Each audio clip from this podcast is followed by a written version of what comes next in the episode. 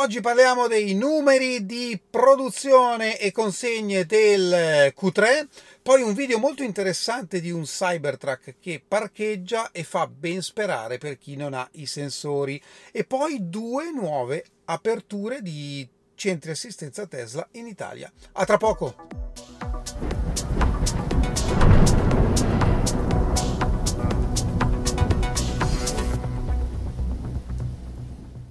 Bentornati a Lampi di Tesla. Si è concluso il terzo trimestre 2023 e Tesla ha oggi rilasciato i numeri di produzione e consegne e cominciamo subito a parlare dei dati di produzione perché come già preannunciato ampiamente da Elon, i numeri di produzione sarebbero dovuti essere effettivamente inferiori a quelli del trimestre precedente, cosa che è accaduta. Questo perché? Perché era stata annunciata una chiusura temporanea di tutte le fabbriche, poi chiamiamolo rallentamento più che chiusura, per andare a migliorare appunto le catene di produzione. Non è la prima volta che succede, è normale, Tesla si adatta, migliora, diventa sempre più efficiente. Ecco, in questi periodi è normale che ci sia un piccolo rallentamento della crescita, ma vediamo quanto.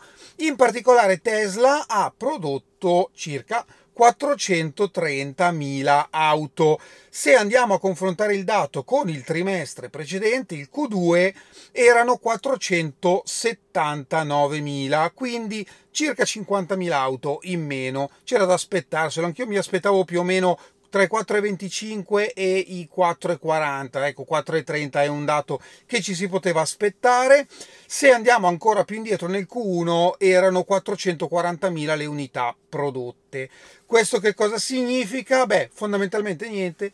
L'obiettivo eh, del milione 800.000 auto da consegnare durante l'anno rimane assolutamente raggiungibile, anche perché Guardiamo questo magnifico grafico, sempre ehm, prodotto da Piloli, lo trovate su Twitter X e gli rubo questo grafico, lui è veramente, veramente bravo e guardiamo le ultime due colonne di destra perché sono quelle che ci interessano e sono il 2022 e il 2023.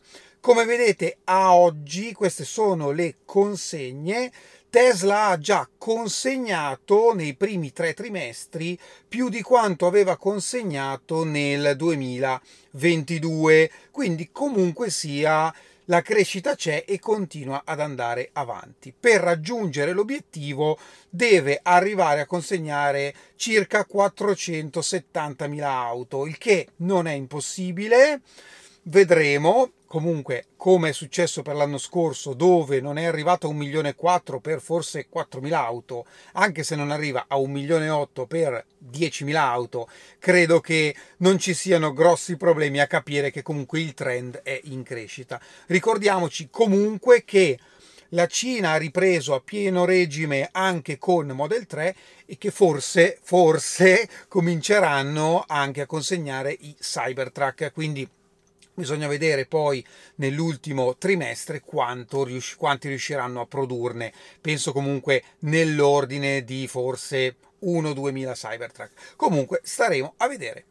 Ora faccio partire questo video del Cybertruck. Questa è una eh, delle versioni dei prototipi um, release candidate che vedete RC è diciamo uno dei prototipi più usati che si vedono più spesso in giro. È targato Texas ma in questo caso si trova a San Francisco ed è in un parcheggio di Target una, una grossa catena eh, di grandi magazzini americani.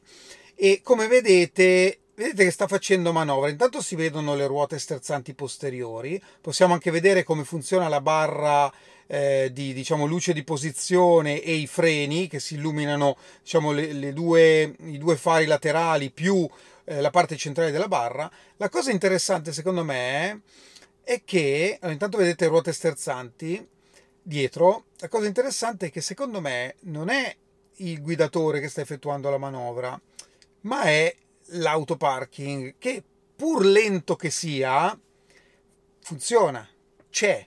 Perché è importante? Perché il Cybertruck non ha i sensori. Quindi cosa vuol dire? Che forse quando rilasceranno il Cybertruck, chi ha comprato l'autopilot avanzato e non ha i sensori, forse avrà le funzionalità che mancano attivate. io la leggo così e lo spero veramente.